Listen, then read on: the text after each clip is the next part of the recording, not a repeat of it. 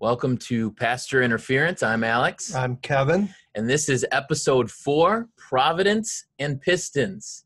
And in God's Providence today, we will be talking about these two uh, topics. And so uh, we're going to get started here and look at our statement of faith, the Christ Community Church statement of faith on our website. If you're watching or listening to this and you are not a member of our church, you can go to our website, mychristcom.org find out all about us. Our statement of faith is on the website, and so you could pull that up uh, if you want to read along with us. And so, uh, Kev, why don't you go ahead and read Article 4 okay. on Providence?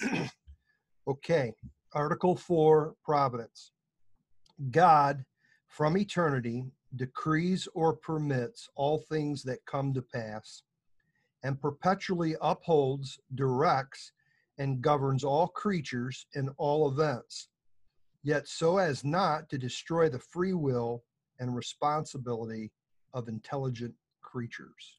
Well, that's good. That's a, there's a lot there, and so we're gonna mouthful. yeah, no question. Helpful, good, good, solid thought to help us uh, as Christians to think in line with um, brothers and sisters for the last two thousand years about the Bible. So let's move in kind of three phases. First, as we think about providence, we think about that God from eternity decrees or permits all things that come to pass. Mm. Every word of that fragment is important for how we understand God's providence. And even as we think about providence, we're talking about God's supernatural governance of his creation. Um, even through the, cre- the the what we would call natural laws laws of gravity and these kinds of things that god established he is ruling his creation actively. So, unlike, I want to give a little historical context, then you can kind of walk us through the, that first, the beginning of the sentence. There have been people in history who have believed what we call deism, right? Basically, that God created everything, but then he took a step back and he is not involved. God hmm. is a, a clockmaker who set the clock and is letting its work work on its own. Very anti supernatural position no miracles that kind of thing. That is not what the bible teaches us about god right and his right. providence. I, I, think the closest thing uh, that comes to that now in terms of the the flavor of churches that would be in our flavor um, would be open theism. Mm. yeah. Where through what you just stated that God is literally for the end waiting of one of I think I've heard six scenarios that man may choose to do. And mm. even God himself in open theism doesn't know what's going to happen yet. Yeah. That's that's a that's a, a certainly poor and and wrong view of God. It's error but that's the most extreme form over against what I would say, where you just mentioned God from eternity decrees or permits all things that come to pass. And and I think Alex, we we start talking about this first point. If God didn't do this, then he wouldn't be God. Yeah. Would he? I mean, yeah. how, how could God be God if he what didn't exist from all eternity and from eternity his decrees and permits all things that come to pass. Because he is god is the only one that we've talked about before who is other. Right. He's creator we are creation and everything else is creation. And so of course he is the one who's from eternity. He is the one who decrees everything that's going to be uh, done and permits all things that come to pass. I mean, you can't even read, say, you know, what part of Revelation is futuristic and not come to this conclusion. Yeah. It's, a, it's, a, to me, it's, it would be impossible. Right. Um, what else about that would you want to uh, kick in in terms of his decrees and what he permits all things that come to well pass. i think of um, you know this we sing the song in church in christ alone and i love the line in that song where he says where, where the authors we sing um, no guilt in life no fear in death this is the power of christ in me He's, then we sing from life's first cry till final breath Jesus commands my destiny. Mm. And we believe that not only for Mm. Christians, but for for everyone in the world, that Jesus is commanding the destiny. Like you said, you read the, even to Revelation 21 and 22, history has a goal. History is not chaotic or random. Right. History is the word we use is teleological. It has a telos, it has an end, it has a goal. And if God's not actively moving us Mm. there, Then he's not God. He's not God. He's not God. And it's amazing how so many Christians can be crippled with, um, you know, fear. Uh, e- even if they would affirm what we're saying about providence, they're so worrisome about COVID or about uh, the economy Mhm. or about anything that's going on. Not that there should be rightful concern, but people are crippled uh, when we act like like pragmatic open theists, even if we Right. would deny it on paper. Right. Um, Right. You know, why why do some Christians hate providence? mm, You know, why is it that this is so offensive to them? What do, what do you think it is? I mean, I mean, you know, I'm, obviously I'm just throwing that out there, right. but you know, I could give you a couple of my own thoughts even as to um, Absolutely. you know because we'll always get into these conversations for for some people when they hear uh, that that God's providence, God elects, God predestines and choosing, their gander gets up. Where's my where's my free will? yeah. And and I think part of it, things that you shared, I know even in teaching on it in, in the Bible classes, um, that it it it so grades against uh, American individualism Right. over against perhaps other cultures, even where the Bible was written, where they they uh, recognized a king, Right. someone who ruled over them in kinds of things. But certainly, I, I would say as pastors, we bump in to where this providence, as it extends out, as it pertains to God, it can be very offensive. No question. People are offended the fact that, that God decrees or permits all things to come to pass. and we do obviously believe it's important as did the the writers of the abstract of principles to make a whole article in the statement of faith about it Mhm. a lot of churches or groups of christians wouldn't do that No. like you said because they're so offended and man i think you're exactly right that that rugged american individualism that uh, i picked myself up by my bootstraps Right. i'm a self-made whatever it- and really that's not just american of course it goes back to the very beginning when satan tempted adam and eve he was tempting them to to be god right to to make to be their own authority Right. to make their own rules about what can be eaten and what can't be eaten and so that inherent uh, idolatry or that that that power that we want is is inside of us. You know calvin said our hearts are idol factories and so we're building these idols. And uh and um that that, that what's interesting like you said because for traditional cultures eastern cultures honor based cultures this article the beginning of this article is not offensive what's offensive to them and we'll talk about in a minute is the free will and responsibility because because they don't honor cultures you know eastern india asia traditionally don't have a lot of emphasis on individuality. Their emphasis is on family tradition Mhm. community honor. And so for them to understand that listen there are things out of your control that doesn't offend them. What offends them is there are things that are your responsibility individually and so the gospel is going to offend every man-made um, uh, intellectual system Sure. for for but but you're right for uh, for America for 2020 the providence the decrees the election is incredibly offensive Mhm. to what people want to view themselves for sure.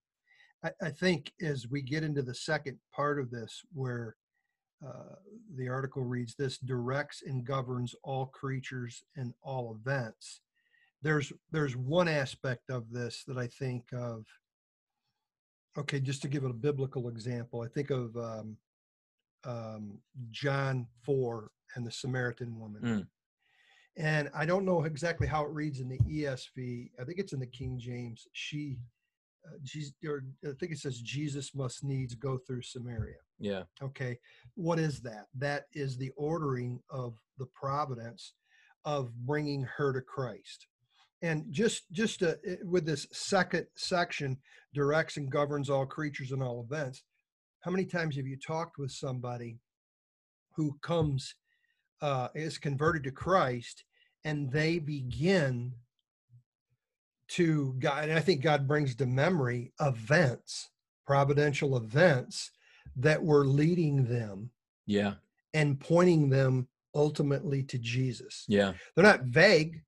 Uh, they didn't get uh, saved at that point. They're saved by the gospel. They're saved by God, but there were ordering of providential events that bring them to Jesus. And I, I honestly think that's true for every believer. Yeah. Um, some just happen to be connected a little bit more to to what takes place in that. And the biblical example is as as that second section would pertain to salvation. I think of the Samaritan woman Yeah. that Jesus parks it there. And again, how does it how does it say it in? Uh, we can I'll look pull it up. I'll pull it up right Yeah, now. I think it's John four. Uh, Jesus and the Samaritan woman. Yeah.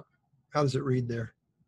Um verse 3 says he left Judea and departed again for Galilee and he had to pass Had to through pass. Samaria. Yeah. Yeah, because in the providence of her life, uh, Jesus were was to go there, and she was to become converted, and a, a great many after her. Yeah. Man, I think when you were just talking about John 4, two things popped into my head. Number one, I think of the book of Ruth because providence is a big theme in the book of Ruth. And over and over again in the book of Ruth, it, it uses this phrase, and it happened. Or like even in the old King James kind of language, it came to pass. Mm. It happened. And so, you know, you talk about God having a, a personality and the Holy Spirit having the personality. When when the Spirit writes that, a phrase like that in the Bible, he's saying it a bit tongue in cheek. He wants you to see it's not just happening. Right. And it happened means God's orchestrating it. He's putting it together. And what appears to be coincidence, people love that coincidence or karma or the universe is looking out Yeah. for you and all this stuff. For sure. What, they're just we believe that, but God's doing it. Right, Yeah, everything. right. It's all intentional. Yeah. And um, and, and, and you, you get you get that like phrases, uh, you know, even coming out. Oh wow, thank my lucky stars, Mhm. or or, Mhm. or you know uh, these kinds of of of language when really, uh, you know, those who fail to see it, God orders things in providence, and there aren't any mistakes nope. being made. I think it, I think it, it really strongly is puts an onus on us to kind of identify through His providence what God is doing, Right. And certainly we we want to use good discernment in that Yeah. to not get you know thrown off, off the way because if anything what i think this does for us is to brings a great deal of security again Yeah. that god is the one who governs all creatures and all events Yeah. and uh, you know covid whatever else like whatever else is going on whatever the church has experienced throughout her history Right. Has been ordered under the care of someone who is greater and and that comes from us our sovereign god who creates providence it made me think of when uh, when you preach through Hebrews one verse three. He, this is Jesus, is the radiance of the glory of God and the exact imprint of His nature, and He upholds Mm. the universe by the word of His power. That word in Greek literally means Jesus has it on His back, that He's carrying um, the universe by the word of His power. And so everything you just said about comfort and about resting in God's sovereign providence. Uh, I just derives from this truth no question. okay the, the last part here which is important as all of it is and it helps us maybe to make some more practical discussion in terms again and we've kind of mentioned how it comes to people. Why are people so offended over words that pertain to god like decree and and uh, foreordination and Right, foreknowledge right. and predestination and all these kinds of things? It says yet so not as to destroy the free will and responsibility of intelligent creatures let, let's talk about that now, Alex. I, I'll, I'll let you begin with what some of the things that you, think about, and I'll share some of mine, and we'll just kind of Okay. clean on this. So the first thing that comes to my mind as we consider these two together, because obviously the, the Bible presents divine sovereignty and human responsibility as two sides of one coin mm-hmm. i- in a in a mysterious way and just because we're reformed doesn't mean we need to be adverse to things being mysterious. Because like you said we're dealing with god. We're Right. dealing with the creator. We are all creatures. Everything but him is creature. He is creator. And so i think of deuteronomy 29 that says the secret things belong to the lord but the things that he has revealed he has uh, they're given for us and for our children forever. And so god has revealed through his word both uh, most importantly in salvation but Mhm. also in everything else the the the divine sovereignty and the human responsibility uh, both are true in a mysterious working way we want to affirm both uh, we want to we want to rest in the sovereignty Right. but we also want to uh, be faithful in the responsibility for sure, for sure. And uh, I, one of the things that I think of here, where Peter's preaching Acts chapter two, that he begins to talk about the foreordained plan of God that Jesus would be crucified, right. And he, yet that event, which was the plan of God for salvation for all eternity, right. was ordered through the events of wicked men, both Jewish and Roman, that wanted Jesus dead, right and that they were exercising the liberty of what they desired, the liberty of their will, to see to it that Jesus would die. Yet those events were ordered to come to pass by our triune God. Right.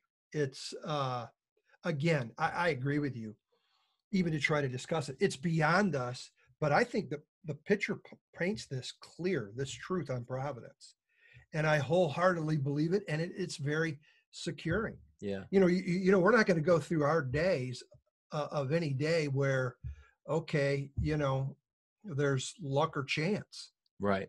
Um, we're, our lives are being ordered the king who compassionately loves and cares for us and orders events. You know there's a lot of verses that comes you know come to mind. You know when when you when you are out there and, and you're you're thinking about okay i'm uh, your a career path you're thinking about a job you're thinking about whatever. You know the bible says the king's heart is in the hand of the lord and he turns it wherever he wills. That's securing. Yeah. That and, and i think what it's it's securing and it's freeing for a believer that that we can move with confidence. It doesn't matter that events perceivably are ordered against this. If this becomes the will of god through providence we march forward we go through those doors and we go through them we want to with great confidence trusting in god not ourselves. Right. Um so to destroy you know i- i- and, and i think we wrestle with this some so yet so as not to destroy the free will and the responsibility of intelligent creatures. I like what you just said about this alex there is there is a mystery to how god works in salvation there's a mystery to us but yet you know as i was recently just talking to a young woman that was converted to where she was six months ago to hear Mhm. the words of God. And I could see at that point, either if there wasn't doubting, maybe perhaps even some rejection through over time, the word of God converting her heart and even revealing to her what changed your mind. Well, God's word did. He ordered the events and certainly the gospel message, which, uh, uh, you know, then of course, you know, God saved her that we'll get into kind of next week yeah yeah next topic. yeah and and there's a lot more discussion on this it just it's even listening to you talk about her makes me think of how god is glorified in what he did is sovereignly turn her will sovereignly change her heart not so that she just is following him now with glassed over eyes, Right. you know, as a robot at the straw man that's charged at this kind of reformed doctrine. But now she genuinely wants him. Yeah. And he's glorified in that he worked so that now her greatest desire is Christ. Yeah. And so that's how those two fit together. Yeah, it's beautiful. And that's true for all of us. Yeah. It's true for every believer that's nurtured in it. And we certainly, I thank God for his providence. yeah. how it Amen. works.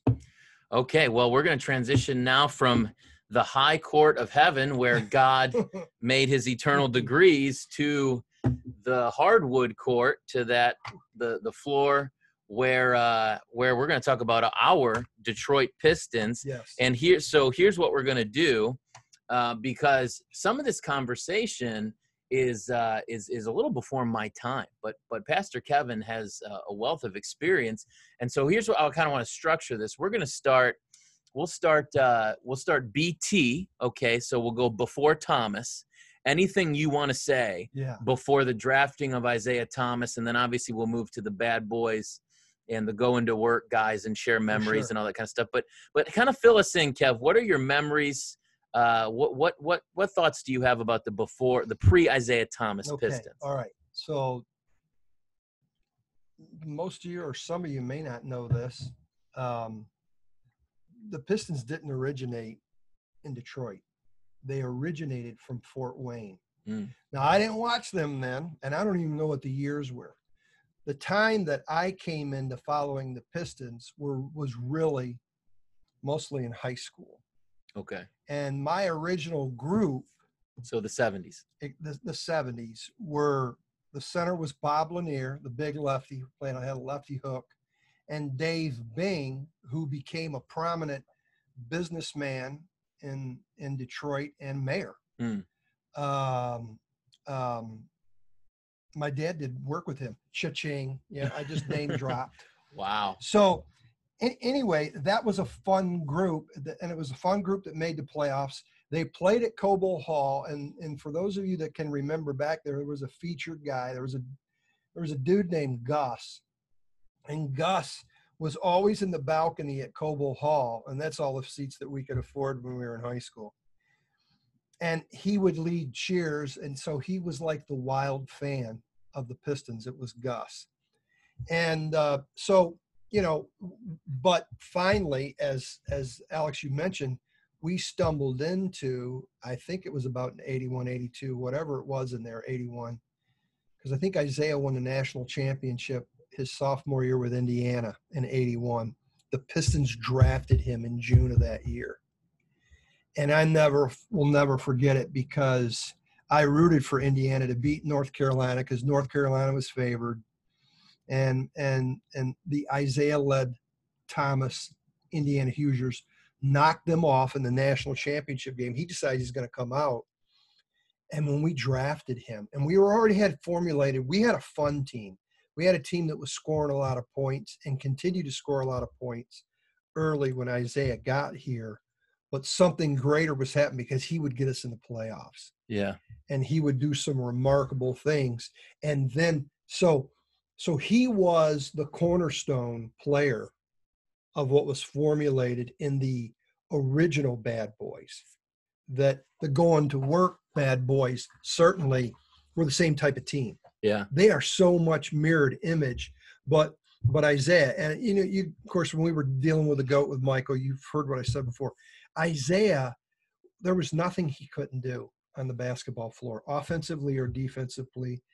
He's the most underrated NBA player of my lifetime. And I'm not saying that just as a Detroiter. I mean, they won two nat- two national titles, two worlds, two worlds championships, Right. and could have easily been four. He played in a great era who and all that team began to develop around him.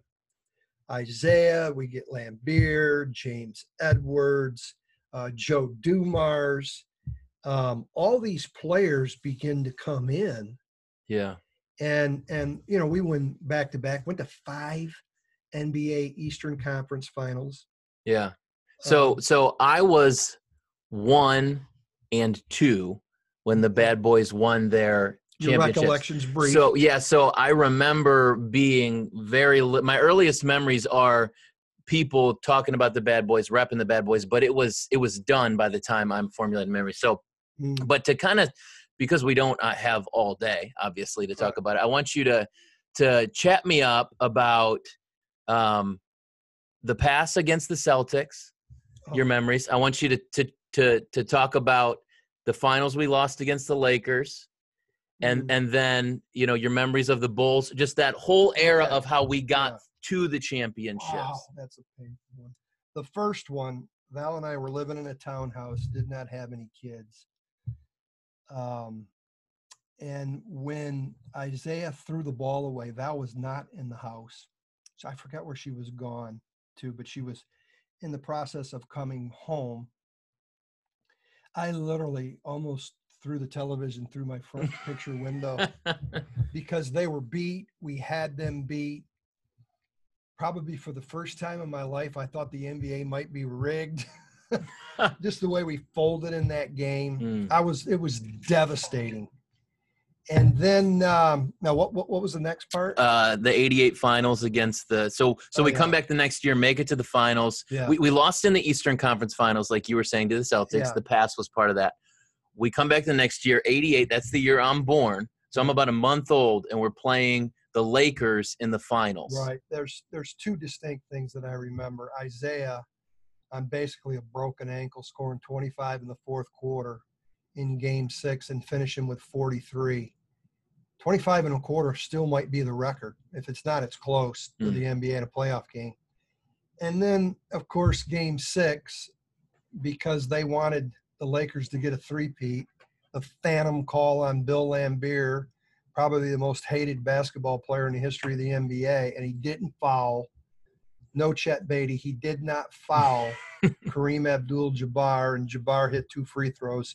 We had that game won Mm, and uh, robbery, mm. robbery. That was devastating. And um, the last thing now. well so is- so part of part of that from probably in 87 you, you might remember it 87 88 89 is is what's going on with the bulls okay Yeah, And we touched on this some with Michael, but I want you to suss it out a little more. What are some distinct memories you have of the bad boys and Yeah. the Bulls in the late 80s? the best one was going to Game Seven of the Eastern Conference Finals when the Bulls were really favored to beat us, and had handled us pretty good in Chicago. But we had Game Seven on ours, and we had won kind of three close games, and we blew them out. Hmm. And Scottie had a headache, and I remember staying in there after the game and listening to Len Elmore on CBS and uh, who played in the NBA. He was a center in the NBA, and the other guy talking about Scottie Pippen's disappearance, and Jordan was dejected. I mean, it was Joysville in in, in Detroit. Man, the, and the Palace. I mean, you know, all three of those championships were won in the Palace, Right. And that era, it was you know it was amazing. And then I'm going to be honest with you. In my opinion, we went into the dark days. Mm. The dark days are Grant Hill, Yeah. and that But but before we get there, real quick, uh, and and side note, we are recording this a couple days after the Palace was oh, literally blown up, demolished. But before we get to the dark ages, anything else about the championships against the Lakers or or Portland, right? Was the second one? Portland. Any distinct memories you have from those well, two I series? went to the only loss against Portland. What a, and it was devastating. We lost game two. I was concerned us going back to Portland for the middle three. Um, I didn't think they'd sweep us in Portland. I thought we would steal one. We ended up winning all three. Bill Laimbeer had Duckworth in his. He was so deep in his head, and Vinnie Johnson hits the game winner winner uh, on game five. We won it on their floor. And what happened after game two was that Terry Porter lit, left the the court saying, "Now we're going to get them in our crib," meaning we're not coming back to Detroit. Well, they didn't come back to Detroit, but it wasn't because they beat us. It was because, and that was a great Portland team. I mean, they had Clyde Drexler and some other very athletic uh, uh, players, but that Piston team was such a dominant and, and cohesive group. Um, that was really a, a fun era of basketball. and of course, as as it ended, you know, uh, we we did get beat by the Bulls. We were aging. We had lost Mahorn through the changing rules and and and uh, expansion. But then when when Isiah was just 32, he tore his Achilles. That's how old I am right now. And he quit. He had he had gone through enough. He said I'd had enough. Yeah. So he didn't even try. And I'm not sure that we wouldn't have been able to make another run had you added a piece here and there. But they, you know, they they were finished. Yeah. Well, everything that goes up must come down. And so, like the transition from uh, the the the golden age of David and Solomon and the bad boys, we transition to the rest of the Book of Kings. And for the Pistons, that would be the teal horse era. And this is when I'm in elementary school. Oh, And so I have a lot of memories of that because, you know, at our school at Lessinger, they used to give free tickets um, oh to the Vipers. You know, and the. Vipers played at the Palace. So we go to the Palace and you'd see all the teal horse swag. So I don't want to spend a ton of time on it because we got to get to the Chauncey and Ben days. But what are what do, what do you want to say about those days? The I Grant hate- I hate the teal. With I can't stand the teal. I don't want to think about the teal when when people bring up the Pistons going back to the teal on Twitter. I always vehemently go after it. We Yeah. do not want the teal back here. Of course, that was the era that uh, we had Grant Hill, and I did love Grant Hill. Grant Hill wanted out of Detroit, and subsequent to that, one of the greatest trades and the players that would come following that of us trading and getting Ben Wallace, getting uh, Chauncey Billups, and then getting Rip Hamilton. It was glorious. Yeah, We left the teal, yeah, and we really went into the era, Alex, that you enjoyed, yeah. and that you were you were getting older. You got into the Pistons, Right. And so one last question before we come into that about the teal, the rebranding. Yeah. Well, In your opinion, why why did they rebrand? Do you think they were like they changed colors, they changed Yeah. logo? Well, the Did- were teal, right? I think they were like Yeah, a and teal I- and white. I- but look- do you think do you let me just ask you this Sure. because I don't know. Maybe this is documented. Did they want to say we're not the bad boys anymore? What was the purpose of that, the rebrand? That could have been, but teal was an expanding color across the board. Mm. Jacksonville Jaguars went to it. They Mm. still kind of have it.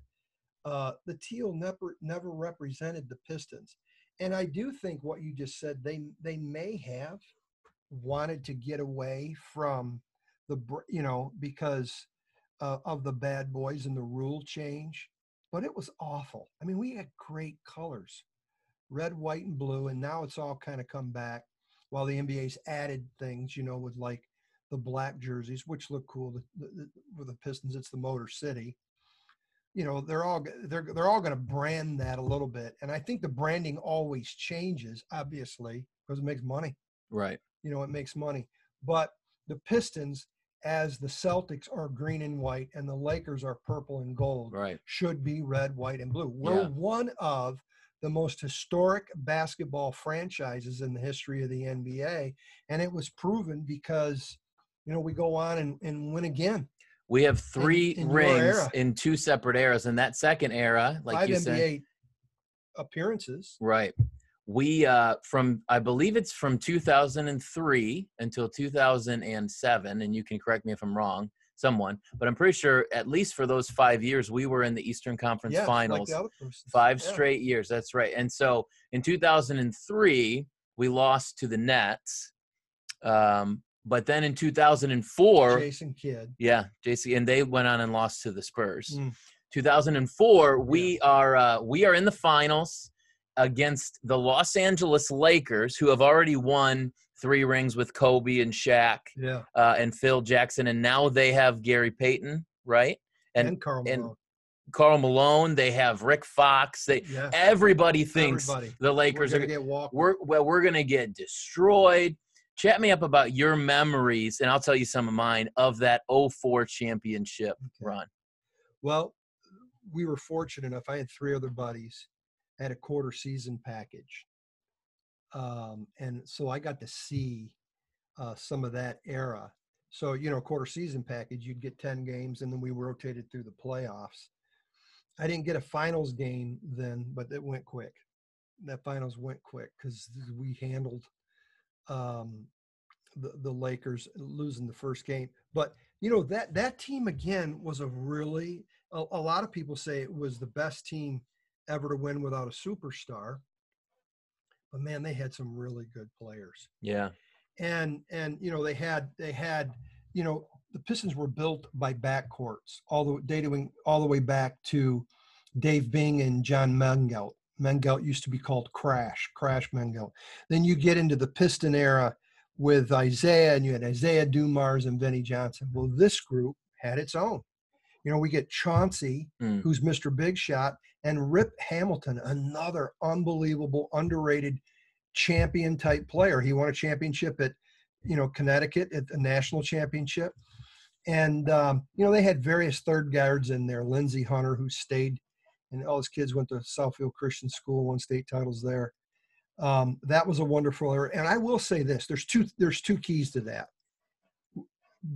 Joe, to his credit, as bad as it hurts that he drafted Darko, Ooh. he did trade to get Rasheed Wallace, and that put us over a hump because Rasheed was extremely talented and very difficult to control.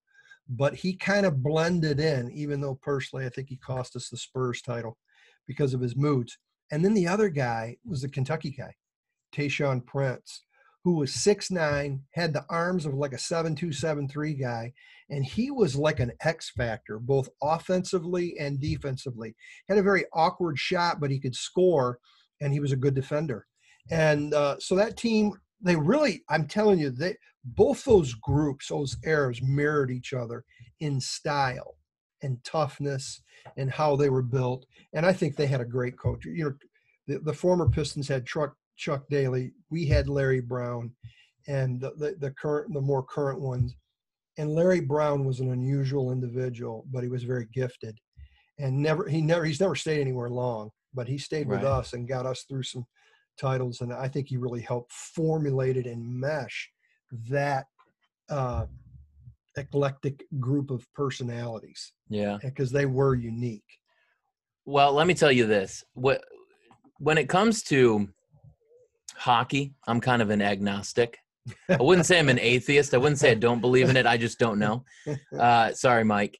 We'll talk about hockey a different day. But so, not counting hockey because I'm not really into it, the 04 Pistons are the only Detroit championship that I've experienced. Uh, I was alive for the bad boys, but now, I, I, don't remember. How old were you in 04? I was um, I was uh, 16. Okay, so I was in high school. it was yeah, I was school. into it. I was into it. Um, a lot. I've I've never watched as much basketball as I did. I mean, I would watch them every yeah. night. Every night they played. Rightfully so. Watching into the playoffs, and I mean, I'll I'll still watch the playoffs with with uh, regularity. But I mean, I watched those Pistons every time they were on. into it. it with friends. Chauncey's my all time favorite mm-hmm. Piston, and so we talked about the Tigers before, and and they haven't won a championship uh, in my lifetime, and uh, we know the Lions haven't. Right. And so the that 04 Pistons is like my Detroit pro sports apex. Luckily, like uh, being a Tom Brady fan, I have experienced some championships, championships, as a fan. But so that so that 04 Pistons team, man, they're special. Uh, to me. I was I was right in that mid high school hype, yeah. going to games. I remember my parents bringing us to uh, Martin Luther King day mm. game uh, against the Spurs. It was either in 04 or 05. It was uh, uh, Bethany and I went to uh, the the year the Celtics won the championship. So 08, we went and saw the Pistons play the Celtics that year, which that was right before we broke up because when when uh, when when they sent Chauncey away, yeah. that's when it was effectively over. And Chauncey was still on the team the at that point. heart was broken my heart my heart was broken and chauncey then goes to the western conference finals the next years with melo and the nuggets yeah. loses to uh, the lakers so i was in louisville rooting yeah. for the nuggets at that point but um, yeah that pistons era man like uh, that it's it's not the, the bad boys is the apex because yeah. we won two we went to a third and lost uh, probably should have gone the time when we lost to the celtics but that going to work team I mean that how many how many franchises get greatness in two eras like that. Like you said, it's it's and unique. What, what will it take to get back? Because I I don't I would not consider Detroit a small market, but through the LeBron era, players now formulate. Hmm It always kind of was. I'd say the Celtics did it before us with Garnett. Pierce was already there, Ray and Allen. then and then Ray Allen. Right. So there there is and, and, and Detroit is not going to be their destination because of weather, hmm but it won't be because of history. What it's going to take is we got to draft a superstar, and then the potential of getting other great players to play with them will come. And I do think it's possible. We're going to get a great pick this year. We don't know yet. Uh, we'll, we're, we're going to have at least a top five pick in this depth. This draft, I believe, goes really good players five deep. I'm talking about franchise changing players. I don't know who they're going to go after. I've not paid enough attention to it, but you know, there's hope. There's a little bit of hope there, um, I think, and uh, of course, you know, we'll see how how things go. We got to wait till the draft. The Pistons are not a part of, hopefully, they're going to, you know, to be a couple years before we can, you know, get really. It's, but it's hard. I- It's hard. It's hard to keep watching Right. when they're not competing Yeah. well, Maybe and they haven't. maybe we'll do an episode at some point about drafts, Detroit drafts, and all that kind of stuff. But I guess this probably would go without But saying. there will be enough suffering because the drafts really, for the most part, is suffering. And by the time we go through the Lions, that's Yeah. going to be like Yeah, I think this goes without saying, but I, I just have I want you to just confirm because you lived through all this. Isiah's the greatest Piston draft of all time, right? No Unquestionable. Darko's the wor- the worst of all time, no question. oh gosh, yeah. I mean, so we've we've been to the highest mountain and to the lowest valley. You know, here's the deal: if if we draft Wade, Bosh, or Melo, the Pistons are good another 15 years. Whew. No, no telling how many more titles that one group would have won. Yeah, because all those guys were still they had a few years left but darko to this area became dorko and uh, never materialized and joe's it's unfortunate because joe had a great history here you know and then he did what many detroiters think was the unforgivable and pardonable sin of trading chauncey. Yeah, he had a bad ending here. Yeah. his life did not his his life career and matter of fact you haven't even heard much about joe since he left here. I hate that for him because he was a consummate pro and a very cool dude great basketball player uh, but such is sports. Yeah, you know such is sports only the good die young, yeah and everyone else, man. It's just yeah, it's hard. Yeah. It's hard to end. It's hard to end well. So, so i'm thinking when we do red wings we got to do regeneration that week regeneration red Yeah, so write it on your schedule, Mike. We're coming for you, we're, and you're we're gonna getting you in here argue us into the camp. Though the Red Wings would be my least favorite of Detroit teams, I do Mm. have some memories because my grandpa loved hockey. My grandpa loved the Red He loved the Tigers Yeah. and the Red Wings, and so I do have some memories. So we're gonna get one of our elders. Mike Shampoo on here when I we like when we talk about regeneration and talk about the Red Wings then. So Indeed. anything else about the Pistons you want to throw in there? You know, I, I think uh, you know I long for them to get better, and I think Disco Tom Gores has got to just kind of he needs to button his shirt up a little bit. This isn't the '70s. Yeah. that's the first thing I would say.